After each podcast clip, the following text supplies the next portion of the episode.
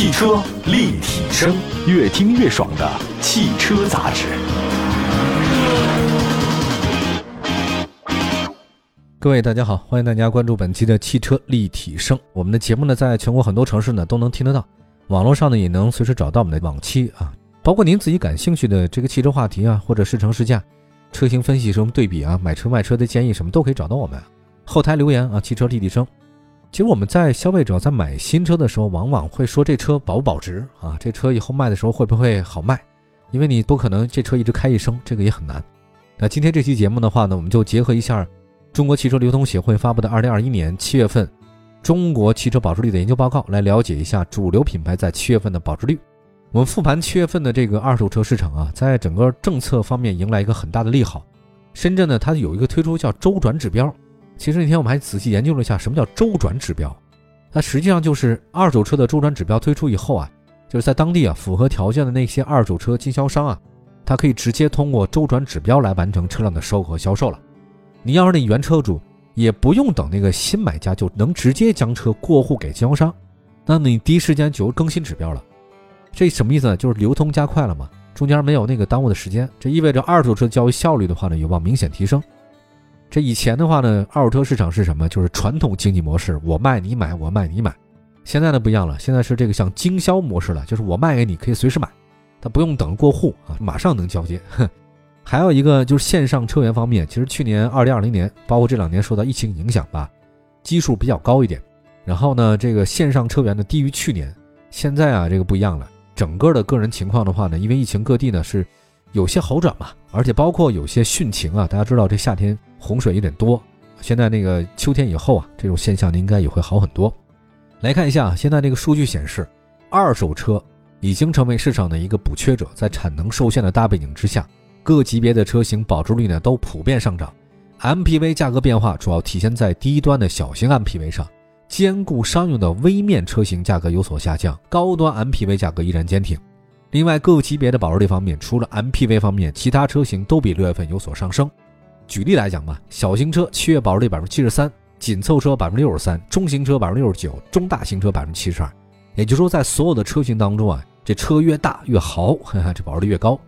另外还有 SUV 啊，小型 SUV 的保值率是百分之六十三，紧凑式 SUV 百分之六十三，中型 SUV 百分之六十八，中大型 SUV 呢是百分之七十五。对，您看这豪华大型 SUV 就是狂野，卖得好，它保值率还高。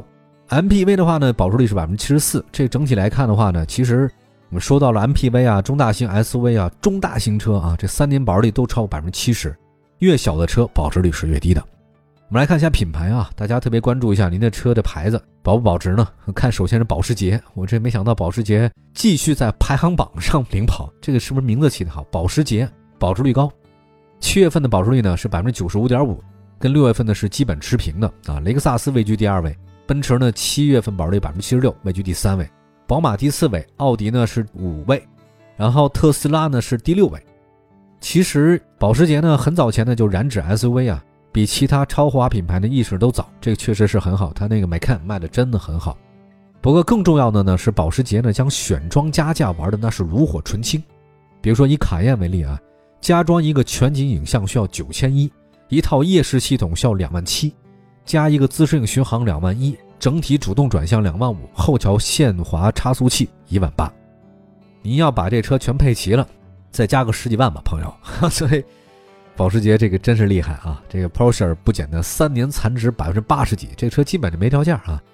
那么再看一下我们刚才说那个理财神器雷克萨斯啊，哇，真的也是敢的，敢于加价的底气在于市场太认雷克萨斯了。你说我查了一下，就是去年吧。这个雷克萨斯雷车啊，在全世界各地啊，它有不同程度下滑，都卖的不太好。甭管是最大市场那个北美，还是日本本土，都卖的一般。唯独在咱们这市场销售二十二万台，同比增长百分之十一。为什么会这样？就雷克萨斯为什么在国内它这么神话哈？我这个百思不得其解，你谁明白告诉我哈？别说你比较厉害，你告诉我为什么？路虎，路虎七月份的保值率呢有所提高，这个也算是二线豪华品牌阵营的一个领跑者了。路虎这两年的保值率越来越高啊，也是让我没想到。英菲尼迪，呃，这保值率一般；讴歌保值率持平；沃尔沃七月保值率百分之五十八，比六月份有所上涨；凯拉克的话，比六月份保值率上涨了一点；林肯也是如此啊。捷豹呢，确实有所下降，这保值率确实不高。大家别觉得捷豹路虎是一个车啊，捷豹是捷豹，路虎是路虎，一个是虎，一个是豹啊，这个两个哺乳动物差别非常大。如果是在国内市场比较认的，大家可能认路虎；那捷豹的话呢，可能相对差一点点啊。DS 的保值率呢，在七月份是明显上升的啊，从百分之四十一点三上升到百分之五十点五。这总体来讲啊，这个 DS 为什么会保值率上高？我觉得有各种原因啊，就是以前它真的是很一般，以前啊 DS 在售的车型啊。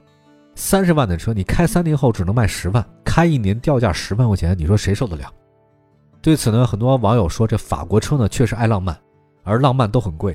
比如说以 DS 九为例啊，三十万买的新车，三年后只值十万，价格跌了二十万。而且你在一些二手车网站可以看到，有一定年限的 DS 二手车，普遍只是卖六万到八万，不认。但是为什么 DS 现在涨了呢？主要我觉得像东风标致、雪铁龙他们这个集团 PSA 已经开始在国内重新发力。他们有个保底，什么叫保底呢？就是说你这车几年以后，我保证你的保值率呢不会低于多少。这个其实对自己有自信心的一种表现，所以变相的让 DS 的保值率呢也开始上升了。我觉得这是好事啊！DS 是我很喜欢的一个车型，哎我也不太懂为什么这国内卖的那么糟糕哈。汽车立体声，关注你的汽车生活，您的爱车情报站，会新车，私车定制，会买车，会客厅大驾光临。庖丁解车，精准分析；会拆车大师来帮您；会用车，自驾上路；会玩车，我们都是汽车人。来看一下那个海外品牌吧，在主流的海外品牌阵营里面，大众呈现了回升，丰田保值率也高了，这个本田也高。上述两大日系品牌的话呢，明显高于其他品牌。还有一个五十铃，这五十铃啊，大家出轻卡啊比较多一点，大家不太熟。这个车其实在。这商用车市场还是很火的，维持比较高的水平。三菱七月份保值率呢有所下降，日产保值率呢下滑有点大，大家也不知道为什么日产忽然就下去了。我想可能跟它车型有关系吧，他们最近可能要推出很多新的车型，什么新奇骏啊，什么包括很多换代的车型，导致这个现在有偏差哈。大众的保值率呢其实一直不是很高啊，就比日本车差很多，所以大众和它的那个兄弟品牌斯柯达一般都保值一般。另外再说一下韩系啊，韩系品牌一升一降，起亚七月保值率呢是百分之九十三点五，相比六月份有所提升。现代的话呢也还可以。这大家都知道，这个大众汽车啊为什么保值率低呢？有专家分析啊，主要是那涡轮增压，他们家那涡轮增压比较多。这二手车市场呢绝对不保值，他怕那个东西有问题，因为一到那个真的一坏啊，这个换起来的话呢太贵，换了也没什么征兆，你也不懂，所以这二手车这个大家可能会对它有点谨慎啊。其实大众的保值率呢，仅仅比美系车或者一些自主品牌稍微好一点点。长线来看的话呢，还是一些日系车的质量可能会更加稳定一点。再来看美系啊，美系品牌保值率依然不高，表现最好的只有别克。啊，福特呢持平，雪佛兰的保值率更低一点。还有一个法系品牌，标致、雷诺、雪铁龙这三家都是难兄难弟啊，基本上也就那样，不太好。自主品牌方面的话呢，五菱依然是领跑的啊，这个高于很多品牌。七月份保值率三年保值率呢升到了将近百分之七十一啊，这个也算是自主阵营当中啊唯一一个超七成的品牌。领克在后面，传祺也在后面，宝骏在更后面，对吧？还有四个品牌呢，三年保值率超过百分之六十，一个是长安，一个是魏，一个是启辰，还有一个红旗。吉利和名爵七月份保值率呢都不到百分之六十啊，哈弗呢是百分之五十九，也还可以。比亚迪七月保值率的话呢是百分之五十七，荣威、奔腾更低一点，呃，奇瑞是最低的。在所有的自主品牌当中，保值率啊，这个从前面往后排，这我简单说一下都是谁：五菱、领克、传祺、宝骏、长安、魏、启辰、红旗、吉利、名爵、哈佛、比亚迪、荣威、奔腾、奇瑞，从高到低，大家自己可以捋一下啊。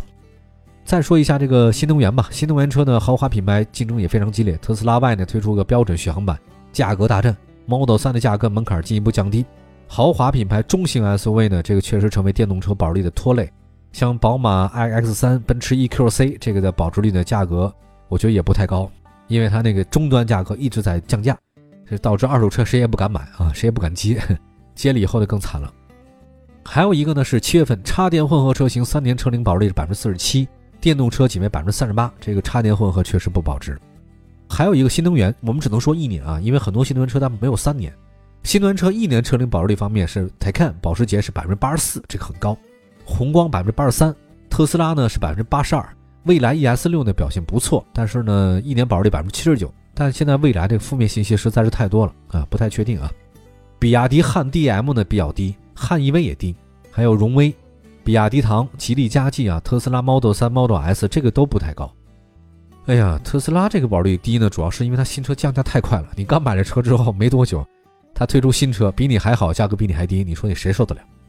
主要车型保值率的话，我们也说一下啊。其实这个保时捷、雷克萨斯、奔驰、宝马、丰田、本田、五菱这个品牌非常好，三年保值率呢超百分之七十。在新能源市场方面，纯电动车的保值率呢是有所下降。随着国产的这个电动车越来越多推出啊，这个特斯拉的保值率呢应该也会进一步下降，越来越不保值了。没办法，好吧，以上就是今天汽车立体声全部内容，非常感谢大家的收听，祝福所有朋友们用车愉快。我们下次节目接着聊，拜拜。